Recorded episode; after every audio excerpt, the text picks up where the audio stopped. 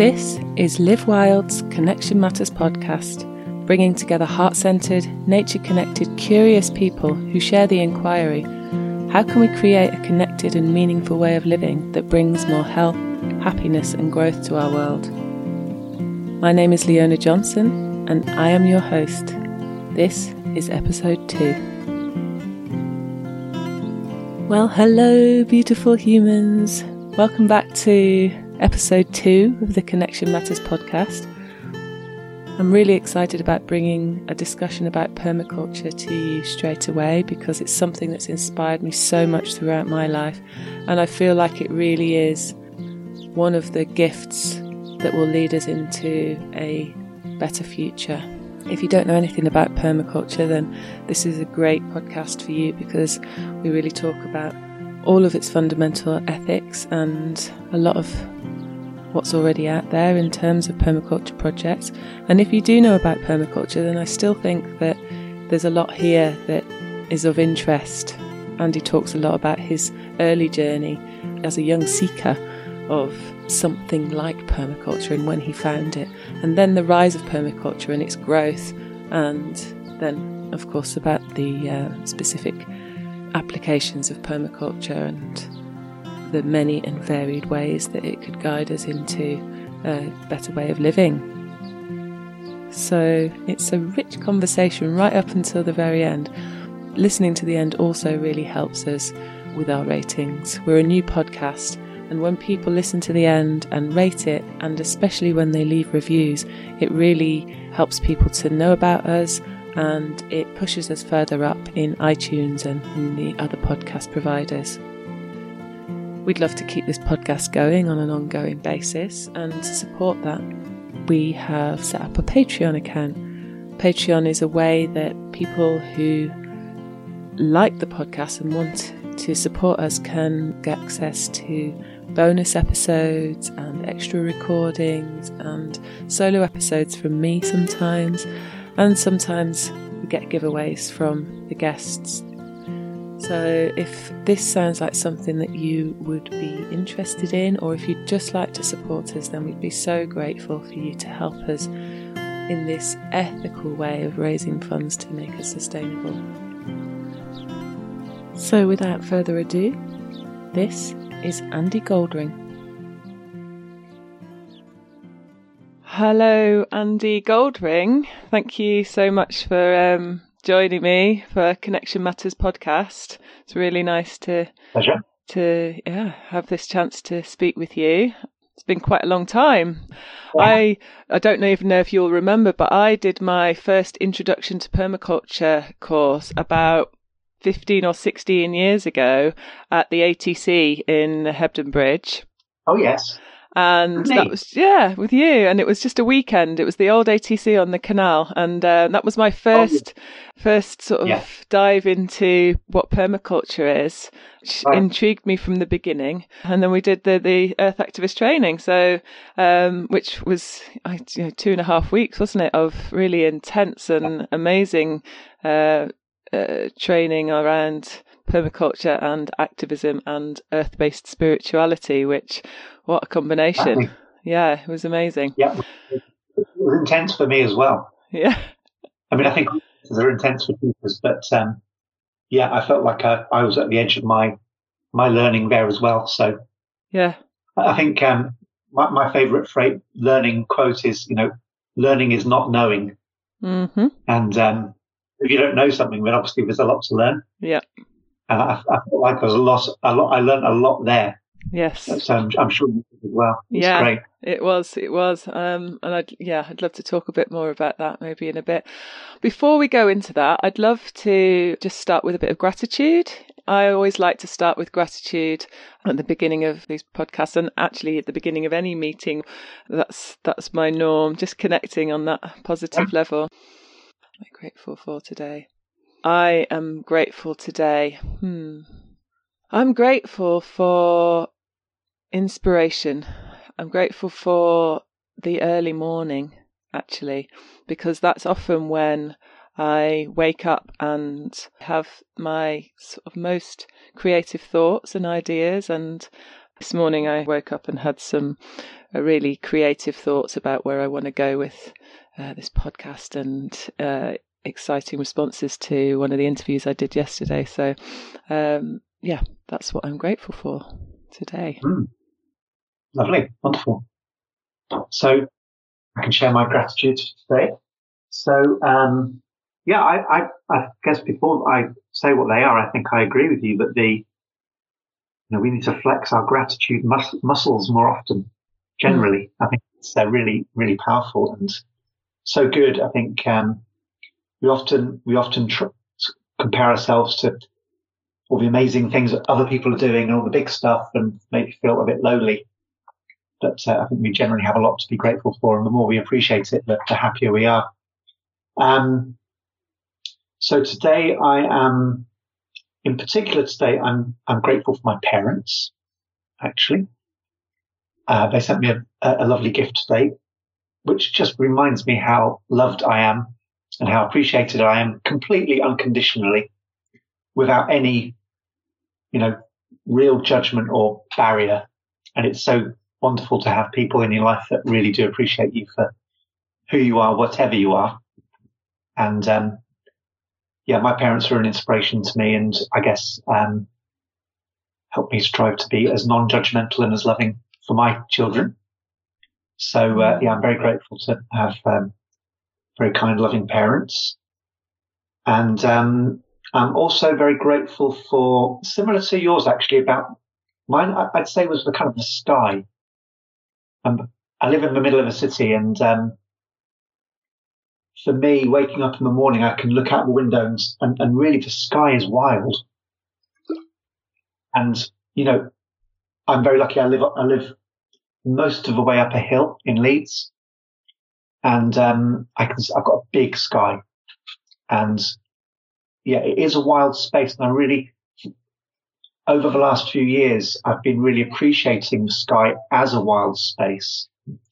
And what that does is it helps me to to connect into nature, even though I'm in a very urban, built up area.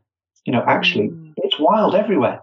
So mm. really appreciated the sky and, and, and the, the, the, particular blessing today was, um, the fact that the sky sent me two goldfinches and, um, I only saw them very briefly. I've, I've got, um, a little kind of goldfinch, uh, bird food feeder in my garden with sort of nigella seeds, which is good for them.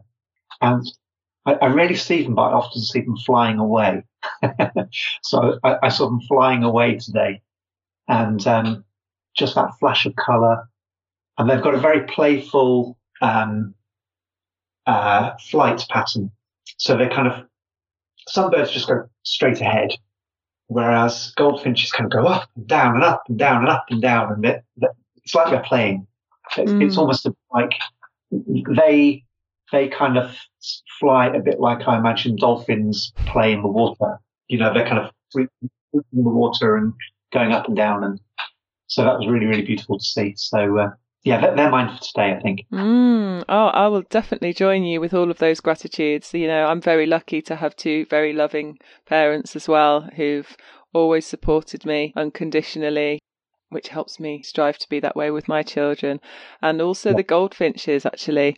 My um, garden is very small, but I've got an, an apple tree.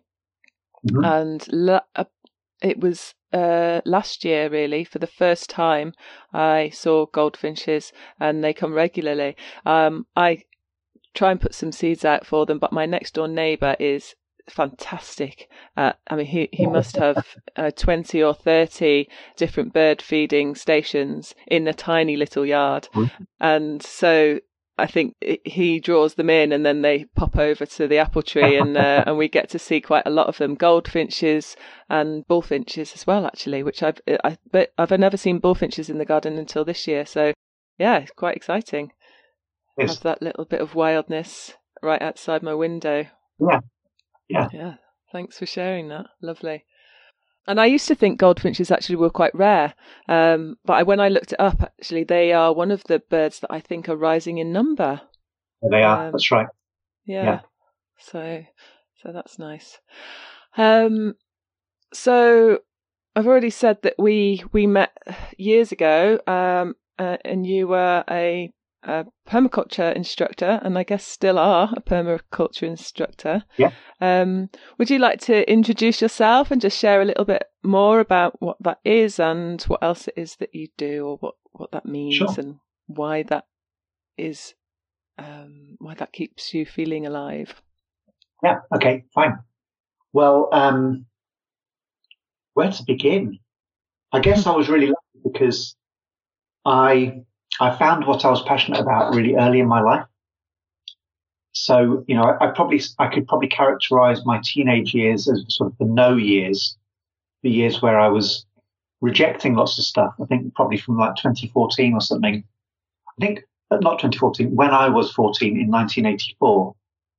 Um, there was the Bhopal disaster. And I think that was the, probably the, the, the item of the news which really kind of connected with me and, and made me realize just how unjust the world was. And, you know, from there, there was kind of, we were all worried that we were going to get destroyed in a nuclear war. Um, you know, there was uh, quite a lot of that in the 80s and um, acid rain, beginnings of climate change, kind of read read some stuff by Oxfam about inequality around the world and started to understand about the IMF and structural inequality and you know all this terrible terrible stuff. And I kind of rejected it, but I didn't know what I wanted, and I didn't really. It wasn't like I was searching for anything. It's just I, I knew what I didn't want to do, and I I kind of decided to make myself a bit unemployable. So I, I did a fine art degree, and um, did sculpture, which was fantastic. But when I finished my course, I thought, well, really, I kind of love doing it. It's very creative, but I just couldn't see myself being a kind of famous artist. I, I think you need to do a lot of self promotion, which I'm not really into. I don't really use social media much. I'm not, I'm not, I'm a bit quite private as a person. So, um, I thought, well, I'll, I'll, I'll, I'll just keep an open space and sort of see what, what emerges. And I was just very lucky and I, very to cut a long story short, I, I, I, went to London to see the director's cut of Blade Runner um, and ended up meeting someone in a phone box who told me about permaculture.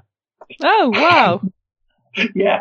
And um, it was someone I, I, I recognized from a squat party in Farnborough from a few years before. And he was really tired. And I took him on this jet. So said, come on, let's go and have a cup of coffee. Because it was kind of, yeah, I guess it was quite late at night, but I, I had to find somewhere to sleep. So before I hitched back home the next day to leave.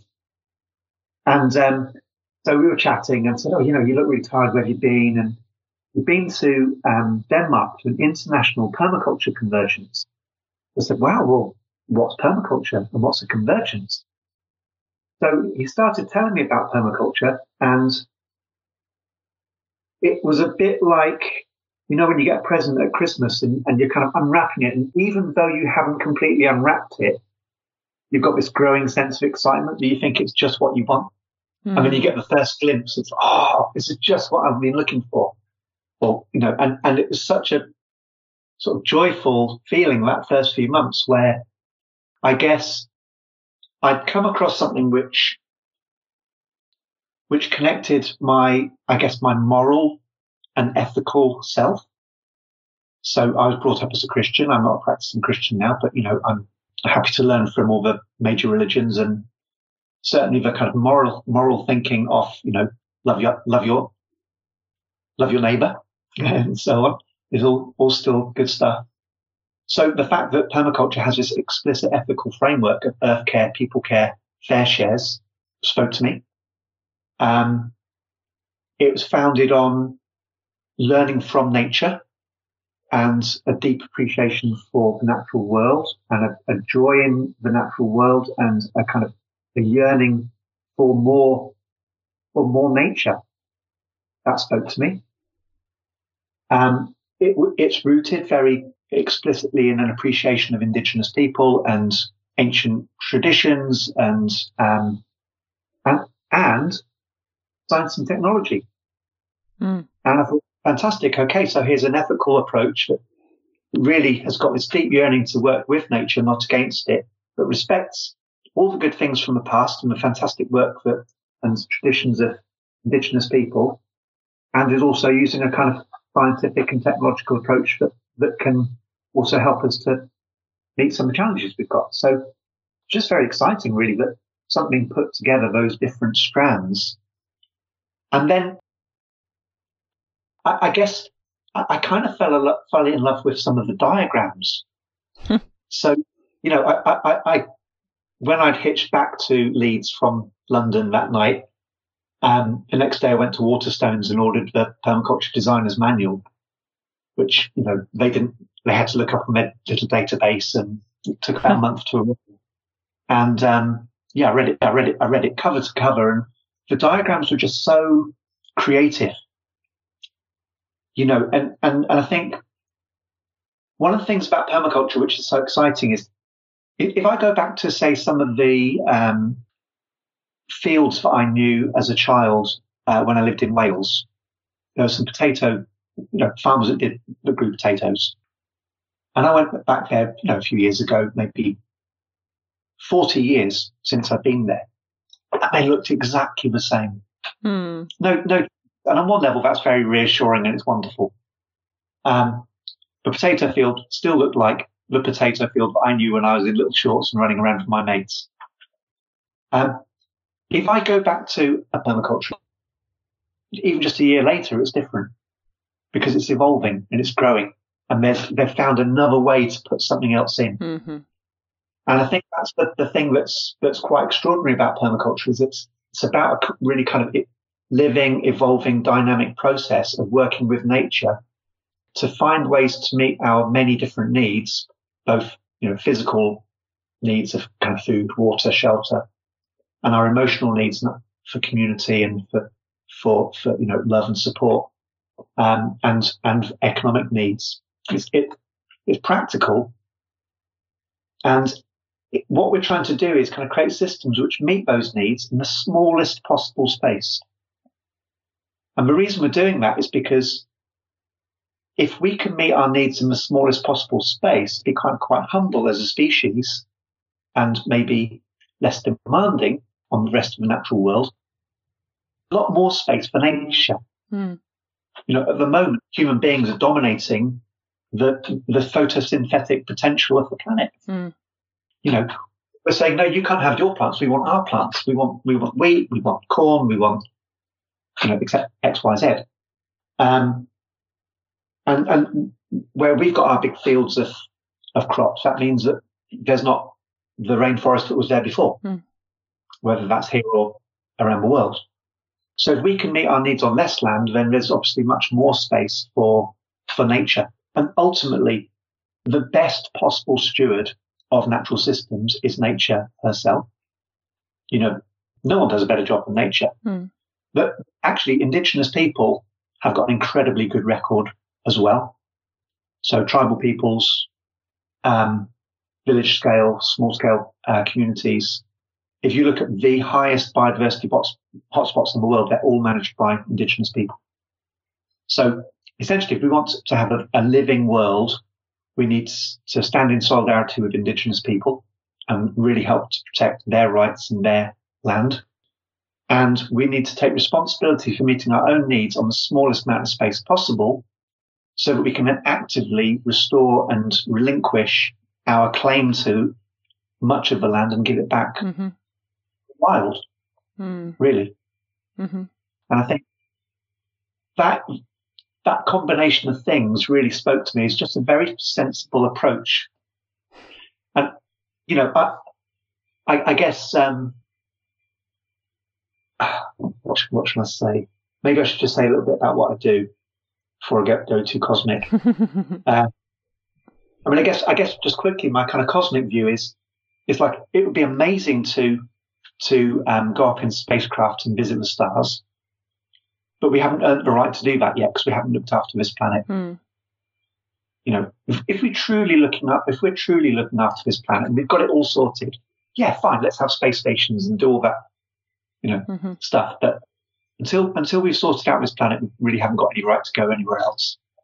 Mm. And um, so it's it's yeah, we've just got to get our priorities in order for me, what I've been doing really since I guess I was 23 and did my first permaculture course Brad- in Bradford at Bradford University. Um, I've been, yeah, an activist involved in lots of projects. I did some training. I, I could probably jumped in too fast. I started sort of passing on my ignorance quite quickly. I look back and think, wow, what a what a brave person I must have been. Mm. I just dived in and shared what I knew. I mean, I think I was always honest and said, you know, I'm only going to share what I know, and if I don't know it, I'll tell you I don't know it. And that did get me a long way. Um, so I've done a lot of training. I've done lots and lots of workshops and intro courses and full design courses. So I'm definitely a permaculture trainer. I think that's decreased over time. I tend now to just do a course in Leeds once a year. I'm, I'm a really big, um, for me, a big focus is needs to be on that kind of local relationship building. Mm. And, um, yeah, we've, we've been doing a course in Leeds since 2006. So we I think we've somehow we're on about our 14th course. Wow. So there's a couple, two, three hundred people in Leeds that have done permaculture training and lots of projects have emerged as a result of that. And so I'm a permaculture trainer, but I guess really more than anything else, I'm an organizer. Mm. So I, I work for the Permaculture Association. I have done actually since 1999. And, um, you know, my official job title is chief executive because people kind of understand what that means. It means I'm willing to take responsibility for kind of difficult decisions. But on the whole, we, we work on a very kind of flat, flat basis in the, in the organization. Mm-hmm. Just fantastic because I'm in, I'm in a, a positive, a, a, network full of people doing things. Mm-hmm. So it's, it's very life affirming. Mm. Yes. Yeah. Yeah. So you've been involved in the the rise of permaculture really from very early on in it when you know people really had no clue what that word even meant and and or even yeah. very much around the concept of that but there was searching for that and then it came and and I think I remember when I was getting into permaculture years ago I didn't know what it went I didn't even know what it meant after I'd done the training, to be honest. So I had an idea of of um, that all of the things that it included were important and mattered. And that was what mattered to me. That's what I was searching for and striving for a framework and a community that brought all of the things that I felt mattered. People care, humans, after all, we are. And, but in balance and in relationship to everything else, the past, present, and future, as well as yeah. the other living beings that exist right now. And um, and I love that um, you know that, that permaculture um, brought that forwards. And now people do know what permaculture is. There's a lot of people. I mean, I'm sure that there's still plenty of people who've never heard of it before, but really, it is a lot more mainstream. It is, and and I think in interesting ways as well. So there's there's the permaculture that people might hear about. You know, there might be a, a Guardian article or you know Facebook posts or, or whatever it might be, and people see projects that are called permaculture. Mm. And, and then there's a lot of what you might call permaculture inspired activity where people have done training, they've they've they've got that ethics, ecological principles, design thinking, approach. They're doing permaculture, but they're not calling it permaculture. Mm-hmm. And very good reasons. You know, it, the word itself, for some people, it's, it's exciting. For other people, it's maybe off-putting. Mm. So, you know, words can be both a, a, a, liberating and a barrier for people. And, and it's, it's good to know, you know, when to use terms and when not to. So there's a lot of really great work happening that's, I think, permaculture inspired. Um, and it, it's interesting. I mean, I think if you look at the, the very first course in the UK was something like 1982. So really I was sort of second wave. Right. So the first maybe 10 years was really pioneering work, very small numbers of people. Um, and if you look at the, the curriculum of that first course, in 1982, it would have been totally radical. Mm-hmm. You know, completely countercultural. You know, this is when Margaret Thatcher was Falklands War. It was the, the big economic boom. It was Big Bang in the London Stock Exchange. It was capitalism, you know, really going for it. it was Reagan and Thatcher basically saying, you know, let's go neoliberal, um, although not saying it explicitly. um, you know, it, it was this big change time. And permaculture's message was almost diametrically opposed to that. It was completely opposite end of the spectrum. So it was very countercultural. And what's fascinating now is that so much of what was on that agenda, on that curriculum then, is now in the mainstream. Mm. You know, it's really this. I don't have to go on courses and explain what uh, green roofs are, or you know, why cycling is important, or you know, why we need to have a circular economy, or you know, there's some really big stuff. Mm-hmm. Is you know, you look at say um, things like donut economics, which is big scale macroeconomic mm-hmm. thinking uh, by Kate Raworth. Kate did a Kate's done permaculture course. Mm. That, that's her version of permaculture economics. Yes. Now you've got you've got whole cities like Amsterdam saying, "What's our donut plan for Amsterdam?" So exciting! When I saw that uh, article recently in response to the uh, the lockdown. Yeah. Now I, I'm not for a minute just claiming that work for permaculture. But again, it's permaculture inspired. Yes. You know, she's got the Earth Care People Care Fair Shares ethic is absolutely firmly within the donut model. And that is now being taken up at a city level all around the world. Yes. In fact, even, even at uh, national level. So I, I, think this is also, for me, one and really important thing to say in, in a sort of sense of humility is that it's not all about permaculture. You know, permaculture isn't the only group of people that believe or, you know, that subscribe to kind of earth care, people care, fair shares. It, it's, it's a broader ethic that we're part of. Mm-hmm. You know, we, have articulated it, but there's lots of, um, lots of people that would subscribe to that approach. So yeah, it's changing. And I think, um, in a sense, I, I, I, saw a very brief video yesterday. It's talking about the, the rise of cultural creatives and, you know, it's, it's, a very large number of people now that really want a, quite a different sort of world. Mm-hmm. And I think permaculture is, is connecting with a lot of those people. Mm. So, you know, it, it, the thing about permaculture, which is fascinating, is that on one level, it's a very, very practical approach. So, you know, it'll help you think about what to do on an east facing wall. Yeah. You know, what, what kind of espalier fruit tree should I put there? mm-hmm. or even the idea of putting an espalier fruit tree there. And how would you do that? And what might you put as the underplanting? And, you know, how, what else could you put on the wall? And how would you make that all work well? You know, permaculture is very, very good at the practice, you know, the actual systems of what you do at, at, at a very, very home or, or, local level. But it also has this huge vision. Mm. You know, Earth Care People Care Fair Shares Future. Well, you know, when, when people say what's the alternative to capitalism? I think, well, maybe it's permaculture or a, a permaculture inspired future. Yeah. Yeah. It's not that I want to be dogmatic and say everyone has to do permaculture, but we need, it needs to be ethical. It needs to be ecological. They're, they're kind of bottom lines, aren't they, really? Yeah. How can we not have an ecological society mm. mm-hmm. when we live in a, an ecological world? It has to be. Yeah it almost feels like we've got this really unfair competitive advantage. we've got the sort of moral high ground and nature on our side. Mm-hmm. Absolutely. And I feel like, I mean, for years, when I was first getting into permaculture myself, um, I think one of the easiest way to demonstrate it is in the garden and, you know, designing and growing and thinking about des- uh, things in that way. But what I also saw um, as I got more into it was how applicable it was to all areas of life.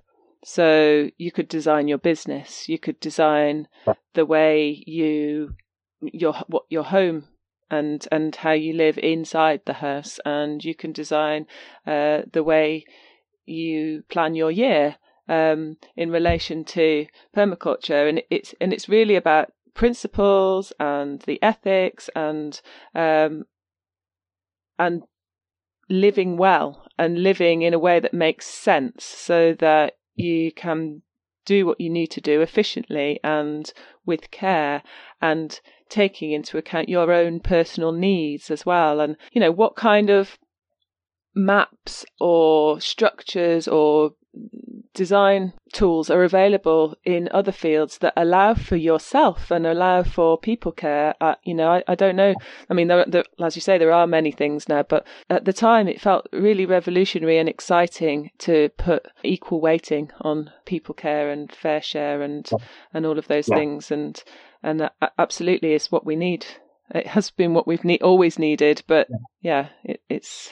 I think one of the things that goes with that is it's about our own agency. So it's what, what can I do? Hmm. What can, what can we do in this family? What can we do on this street? It's not kind of campaigning against something else. It's not campaigning to, to kind of persuade someone else to do something. It's saying, what can I do? Hmm. And that's incredibly, incredibly liberating mm-hmm. because it puts you in the space of building your own sense of power and agency. Mm-hmm. And I think, um, yeah, it's more exciting than trying to get other people to do things differently. Mm-hmm. Yeah, absolutely. Trying to, get, trying to, get, myself to do something different is much more, it can be actually more challenging sometimes. Yeah, absolutely. It's achievable. But then what happens is when you, when you do live differently, you, you are perceived differently and all of a sudden people want some of that and it's absolutely the best way of of drawing people in and creating the ripples that are lasting and and actually work in the long term. So yeah, that's exciting. And so you've noticed that um, it's becoming more mainstream. People are hearing about it more. What, what, does that actually look like on the ground? How what does the Permaculture Association do, and how big is it becoming, or how well known, or you know what what what's out there in terms of permaculture programs projects? Great. So there's a, a big, broad network of kind of. I mean, I guess you can see you can see permaculture out there at a number of different levels. So, what's out there? Well, on one level, there's a whole load of amazing people, and you know, like me, just ordinary people, but people that have decided that they're going to do something, whatever it is, you know, and I, I think it's a, it's a network. So there's a network out there and that network is doing extraordinary things really. And uh, it, the network is in England, Scotland, Wales, Northern Ireland, Ireland, every country in Europe, and actually most countries around the world. Mm. So not all, but we're, I think our probably most recent assessment with this, certainly some sort of strategic permaculture organization in about 125, 130 countries. Wow. There are projects and individuals in probably another 30 or 40. So we're not far from being in every country and, you know, permaculture isn't nationalistic as such. So it's, but, you know, it, in terms of the spread, we're a very broad based mm. global movement and it's not dominated by the global north or the global south. It's actually one of the very few global movements, which is equally well established in both the global north and global south. Mm. There's an amazing network of people. Those people are one of the kind of the, the slogans in permaculture is start at the back door. So the next step in terms of what's out there is those people are then doing the things that they can do straight away every day in their own homes and gardens. So there's a, an incredible number of beautiful, beautiful homes and gardens, mm. you know, very creative you know, whether it's a, a canal boat that's got incredible moorings and, you know, a, a, friend of mine in Huddersfield has created a canal boat that's got, it's been done out so that it's really good for uh, disability. Um, it's a, a, shared thing. They've got the solar. It's got um, electric uh, motor. Um, it's a permaculture designed canal boat. I've got you know, designed Victorian terraced gardens and houses. Um, you've got new build that's been created, you know, straw bale, um, Adobe, um, you know, many, many different green techniques, green building techniques and retrofit activities. So you've got houses and gardens which are really energy efficient, either because they've been designed and built that way or because they've been retrofitted to become that. So my house is way warmer than it was when I bought it. Mm. Um, with really fairly straightforward modifications. Um, but I've done that consistently over the last, you know, 20 years and I've got a really comfortable house now. So, so those people are putting it into practice in their own lives. And that means we've got these amazing homes, gardens, but then beyond that, they're also in relationship with their communities. And that then tends to create a whole host of, um, kind of, I guess you could say social and economic activity. So that might be, um, car clubs. So I, I, I, I don't own a vehicle. I haven't owned a vehicle for about more, more than 10 years. Um, but I'm in a car share and that we've got four, four vehicles in the car share. There's about 16 families in that. We share those vehicles. We've all got very low car use, uh, but we've all got access to one when we need one. So that's a kind of, in part, you know, part of my permaculture design for my transport mm-hmm. is part of that community approach to delivering our, our collective transport needs. Um, you've got community supported agriculture schemes. So lots of community based food growing. I mean, that's probably one of the biggest things that people will see in the network.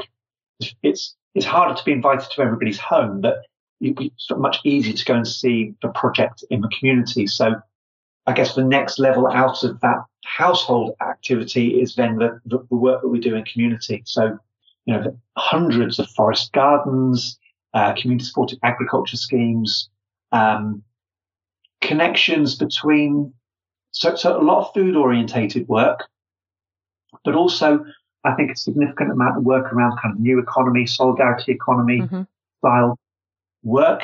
So that's been happening, um, partly through things like Transition Towns Network, uh, partly inspired by uh, things like uh, the Reconomy Project. Um, so yeah, I think quite a lot of work around new economy. Um, what else is there? I guess people have been delivering energy projects. So some of the uh, early um, solar energy companies, you know, one or two of those were set were set up by people inspired by permaculture. Um, so a big, less so in this country actually, because I think that the, the support for for renewables has been much more intermittent and challenging from the government. Mm-hmm. So it's not picked quite the same way, but you know, there's certainly energy projects out there. Um, and then I think w- one of the kind of categories of project which I think is most, for me, really inspiring is, is where you, you, you kind of go along and you see the project and you might see the garden or see the, the, the, the forest garden or whatever, whatever it might be, the actual physical space but actually it's what it's all about people. Mm. You know, so um, there's a really um, inspiring project which I, I, was going to go and see, but because of lockdown, I haven't actually been able to visit yet.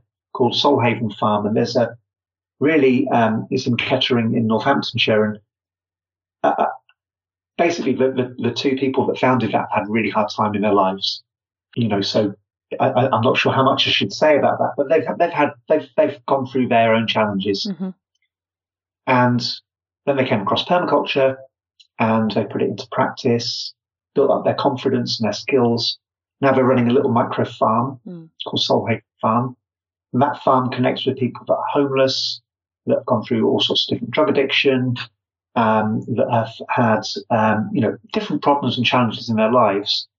And they have created a space where those people can plant a seed.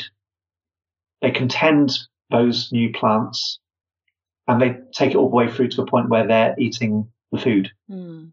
And it's such a life affirming process and it really helps people to kind of get themselves back on track. Mm-hmm. So I think there's a really fantastic category of projects out there where, yeah, you can go and see the, the actual physical side, which really it's about relationships. Mm-hmm. Really it's about the people care side of, mm. of that work. Um, you know, that if I extend out to the, the wider world, then, you know, I can tell you about the, the communities in El Salvador or um, in Kenya or India where, you know, whole communities are, are being really transformed mm. by their kind of collective work to create food gardens, forest gardens, um, you know, to create systems which are more resilient to climate change or drought, flooding, mm-hmm. tackling people's real issues of poverty. It's like, you know, this is the work that's, that we need. It absolutely is the way that we should be living. And yeah. it feels to me like what it does is it gives people the permission and the tools and the language to be able to put all of our uh, our needs to be able to trust that humanity is good and that we can be yeah. sustainable. And through all of those things, it filters into every part of our life. Yeah. You know, when I did the Earth activist training, I was I was a young, very green activist, you know, very nervous about being accepted onto that quite hard to get onto training at the time. I remember yeah. there was something like a hundred and odd applications or something. And I got on and was with loads of, in inverted commas, activists and people who were doing projects and exciting things. And, and it just totally blew me away. You know, it was intense and it was magical and it was practical and it was in a place at Land Matters, which you know what they'd overcome to be able to create an intentional community in the way that they'd done was just incredible and and then bringing starhawk obviously over mm-hmm. from America and then with yourself and, and, and then all of the others who'd been doing the Earth activist training for a few years. It was just an incredible time for me and absolutely filtered into every part of my life. And I, I have have dabbled in leading introductions to permaculture over the years. I've done various workshops, and my focus, having come from a social work background, was the people care element of that, and still is. But as you've said it, I've noticed that actually I do go from one month to the next, sometimes even probably there's been years where I hardly mention permaculture, but it's just fundamentally how I live and and knowing that there is a framework for these things and that it's out there has, has inspired me and kept me on the right path actually to mm. always going right. back to is what I'm doing now good for me and then for my community?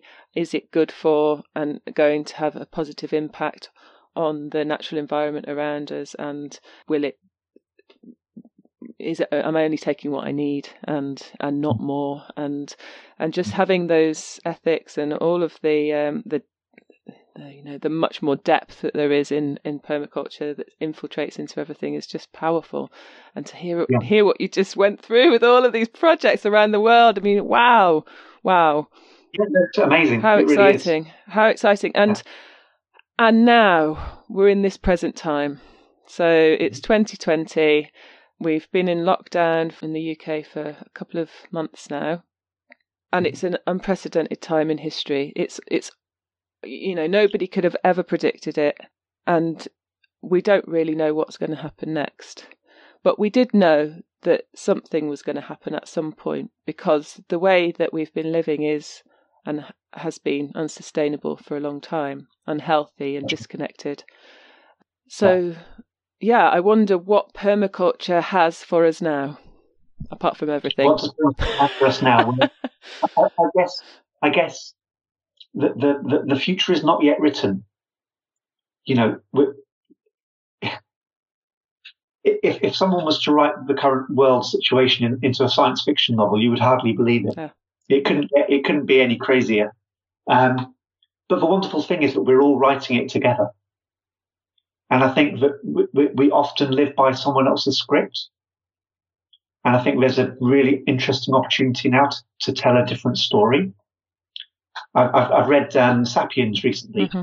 and um, very interesting book. And really, what he's saying is that um, you know, ultimately, ultimately, we're, we're, storytelling creatures. That's what makes us different to every other species. Is with creative this capacity to tell to tell quite abstract stories. So you know, even um, other species will will can lie. You know, so a monkey might say, "Oh, the lion coming," but all the other monkeys run away and remember go and grab all the bananas. But there's no, there's no monkeys will say, well, there's a, there's a, a lion king on the hill and he made me the god and you've got the king and you've all got to bow down to me. We're the only ones that tell those kinds of stories. Mm-hmm. And, and really what we're discovering with COVID-19 or, or what a lot of people are discovering for the first time maybe is a lot of our stories just aren't working. Mm. And so there's an opportunity now to create a different sort of story.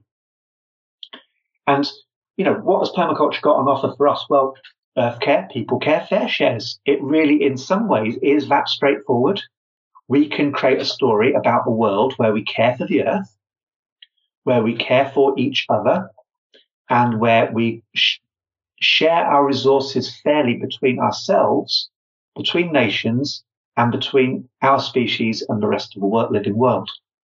And what's fantastic is that for every conceivable aspect of that new story, there are practices, there are approaches, techniques, technologies, networks that that know how to get it done. Mm-hmm. So we, we have increasingly got the know-how.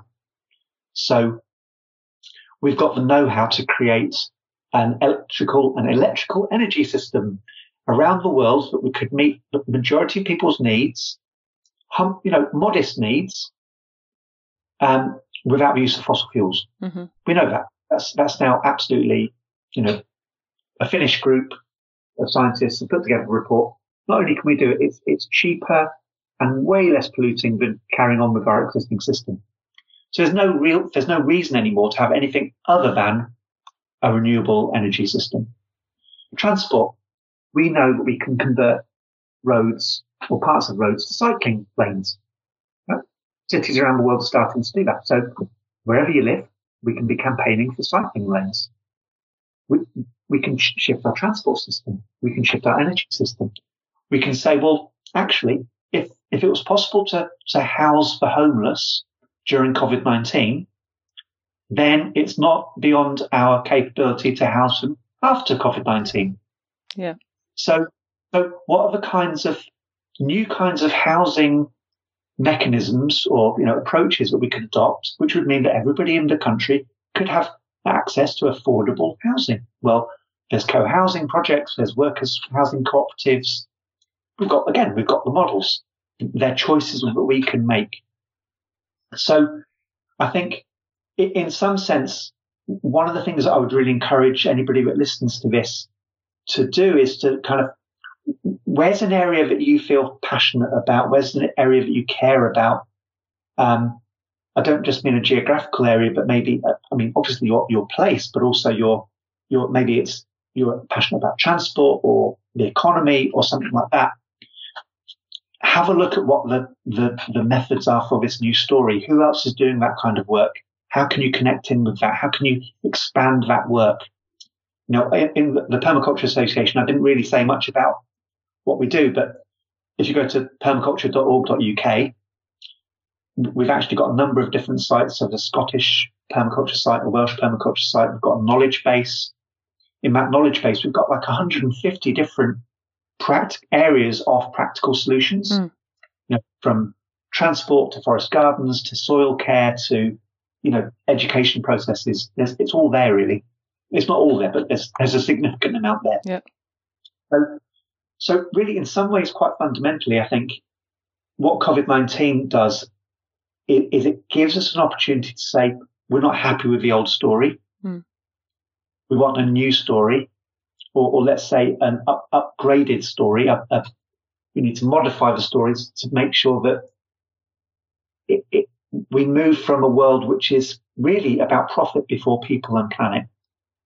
Categorically, you know, you can say very, very clearly that our current economic system is about putting profit 1st mm-hmm.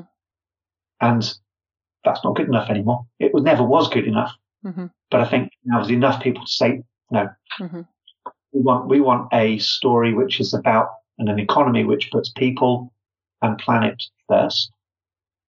That can absolutely make economic sense. Mm-hmm. Of course it does, because economy is about the good stewardship of our resources. That's what an economist does. Mm-hmm. Someone who's very a good a good economist looks after their resources well. Mm-hmm. So let's look after people and planet. They're our ultimate resources, although I don't like to call call them resources that much. Mm-hmm. So yeah, it's that new story, and then we can we can build our own agency. So yes, sign up, sign for petitions on the Green New Deal and sign petitions for this, that, and the other. But what can you do? Mm. What can you do with your friends, with your family, with your community? What, what's, where's, where's the energy mm-hmm. in, in your, in your network? Mm-hmm. Mm-hmm. Pile in there. Mm. Give it some support. We need more activists. Absolutely. I mean, this is it, isn't it? It's like the things that we thought would never happen have happened good and Yeah. bad. You know, obviously, people are there's a lot of people who are in fear and and uh, are lost. I guess there's a there's a process of letting go um, to that which we knew because we we hold on to the things that we know, don't we? And and that's and that's our familiar, and and we think that's the way life is. And as as they fall away, there's this space that's created, and it opens up. And if we can do that, if we can have give ourselves the the space to to grieve what we've lost, to let go, um, or not grieve, you know, that there's plenty of stuff to celebrate now, then we can create um, a new way of being and just just as we always have, you know, reinvent, reinvent, reinvent. You know, we we're an ingenious species, and uh, Yeah. And we adapt, and adaptation is crucial. It is. And, and I think that, like you say, I mean, back to the kind of learning is not knowing. To a certain extent, for a lot of people, there is this, I don't know what to do next. But so, so maybe it's, it's okay. There's some learning to do here, but there's lots of people that can help. Um, and yeah, I, I just guess, actually, I think I've, I've just lost my train of thought there a bit, but, um, Hmm. yeah, Well, I mean, but what's exciting and interesting for me, like you say, is that for the first time, people can't go all over the place in their cars and travel to work, and they have lots of time at home, and they're forced to spend times in their gardens. And actually, probably there'll be some, you know, we'll have the best gardens that we've ever had in this country, and um, and that's where it begins, isn't it? It begins at home, and it be- uh, uh, in growing food. I'm growing food for the first time in a few years, actually, and um, you know, although I'm not under any illusion that I'm going to be able to uh, grow enough food to actually sustain myself, I'm learning, and it feels like Yeah. we have that. Um, it's just so healthy to be to have your hands in the soil. Yeah, that's right, it is. And I think that one of the things that's important to say is that COVID 19 has been, for, for people in the West, this is a kind of one of the, a big wake up call. Hmm. But it wasn't that long ago that we were really worried about the flooding that was happening all over the country. Yeah. And it wasn't that long ago that we were worrying about 30,000 deaths from heat waves in Europe. Yeah. None of that has gone away. hmm And I think that if this is a jolt into action to say, okay, there's, there's all the positives about, about permaculture. I, I got into permaculture because basically it's looked like such a positive alternative and positive future. And, and increasingly I see it as one of our best possible kind of rescue plans. You know, we have, we have, we are in a very difficult situation with climate change and, you know, the, the, the collapse of many natural systems and biodiversity. And it's this, I hope this is a wake up call for people to say, you know, we can change, but we, it's imp- important that we do hmm because if we can help increase our household and our community sort of resilience, our food growing systems, our mutual solidarity networks, that puts us in really good stead for the future. hmm And, you know, I, I'm, I'm, I'm very aware that there are many communities in, in this country that are really suffering at the moment. You know, social inequality is, is leaving a lot of people hungry hmm and they've got no money, no, not a penny, not two pennies to rub together. And so it's, there's some really urgent action, I think, to, to build that, to, to create a much more inclusive, diverse, ecological economy at the local level. Mm. But re- and the inclusive being so important. hmm Yeah, and but I mean the thing for me is is the the change in consumption. You know, if we've mm. managed to live without buying new clothes and shoes for two months, how much longer could Yeah. we actually manage to to to live without buying new clothes and shoes? And mm. therefore, how much less money do we actually need to make? And what if we were working less? You know, generally, if if we go back, you know, we still do need things. We will need things, but what if we worked less and spent more time doing the things that mattered to us and that made us feel connected? Because we spend less and we consume less, and then, but uh, you know, I'm not an economist and I'm not someone who um, understands you know, the job market and and how that all works. You know, I know that it's all propped up um, and uh, isn't essentially working. Um, if we were re- in a real capitalist society, a lot of the things that currently exist, our banks and, and whatnot, would have failed and been allowed to fall flat on their faces.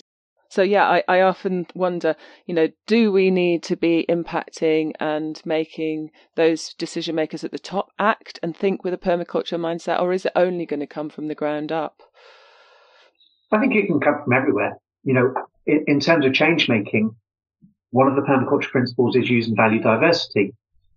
And, you know, in terms of change making, there are the people that work really, really hard as campaigners to make sure that the the new agriculture bill has got agroecological farming written in, or, you know, the change in the sentence 3.2.4.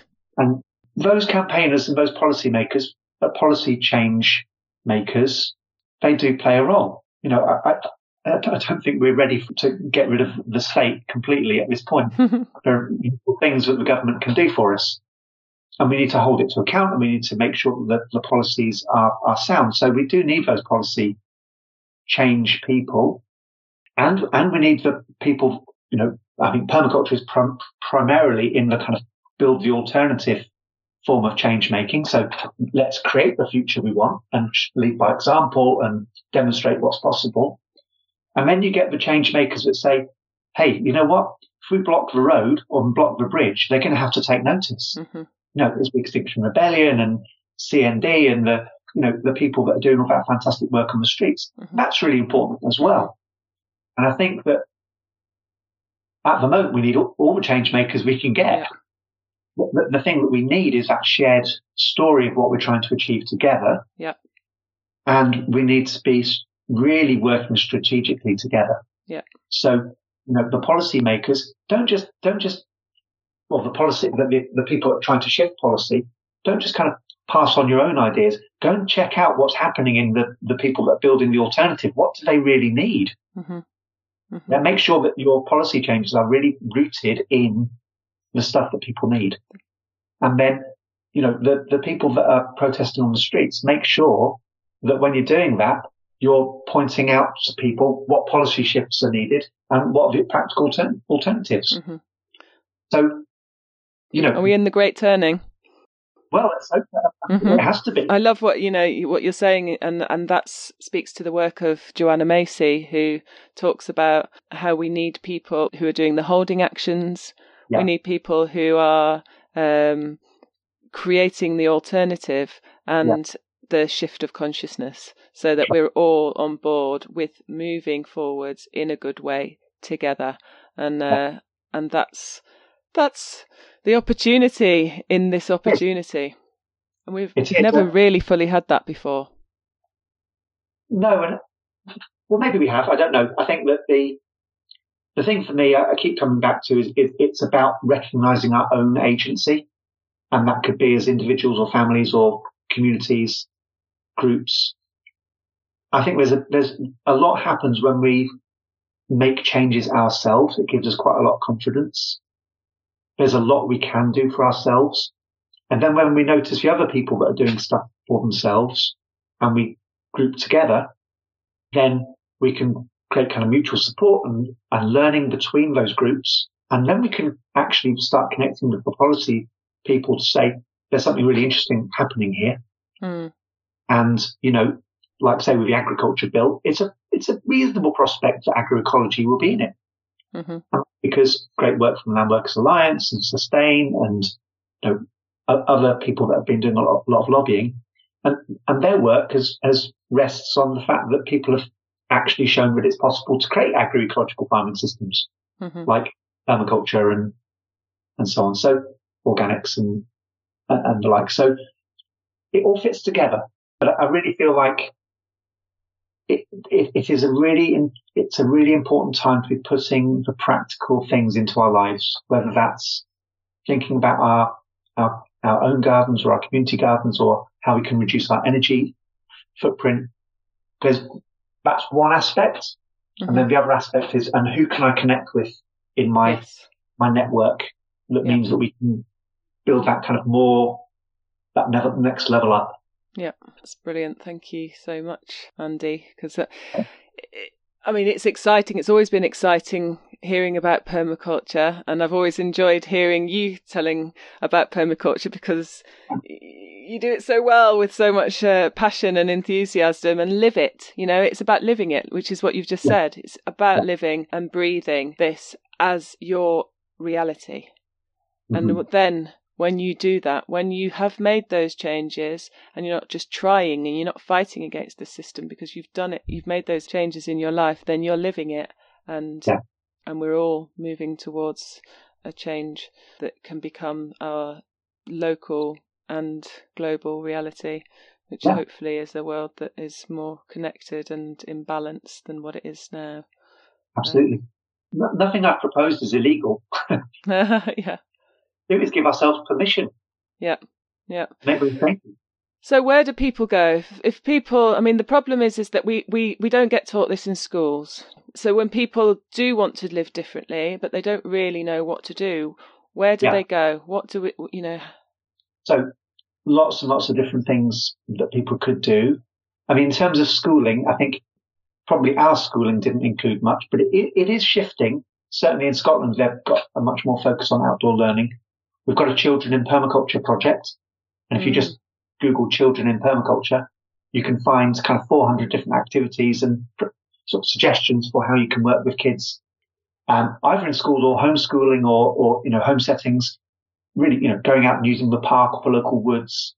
That's going to be, you know, really important that in these times, I think for kids to be able to get out and play and to, to do that play in a kind of thoughtful way and find, learn about nature and let, let, how they can relate to, to each other and, and to nature. So, uh, there's children in permaculture. That, that would be one Google search I would Mhm. suggest. Um, if you go to the permaculture, uh, permaculture.org.uk, um, I think that the, the three buttons say something like learn, join, connect. And, um, if you click on the learn one there, then you'll find courses listed. We're developing a design, design for resilience foundations in permaculture course. That's going to be online very soon. So, you know, even in the lockdown, there'll be, be very possible to do that. There are other online courses. We're going to do that in a blended way. So you'll be able to connect in with local groups through that course. Um, there's, uh, so lots of learning opportunities. Our knowledge base gives you kind of lots of information if you're looking for a particular topic. Uh, in the connect button, you'll find a list of the kind of projects that you can go and visit. And at the moment, we've got a project to really update that and make sure that we've got a lot more of the projects that we know are out there on that list. So over the next uh, couple of months, that's going to be growing and growing and growing. So, um, yeah, if you have a look at the list of network of what's called land network, you can find projects near you. Um, yeah, you can join, you know, the Permaculture Association Facebook group, uh, find us on Instagram, on Twitter. No, it's all your stuff, really. I mean, I think if, if you're, if you've listened to this and you're interested in permaculture, type it into your search engine, find out what's near you, join the Permaculture Association, do some learning. And, uh, yeah, I guess find something quite quickly that you can do.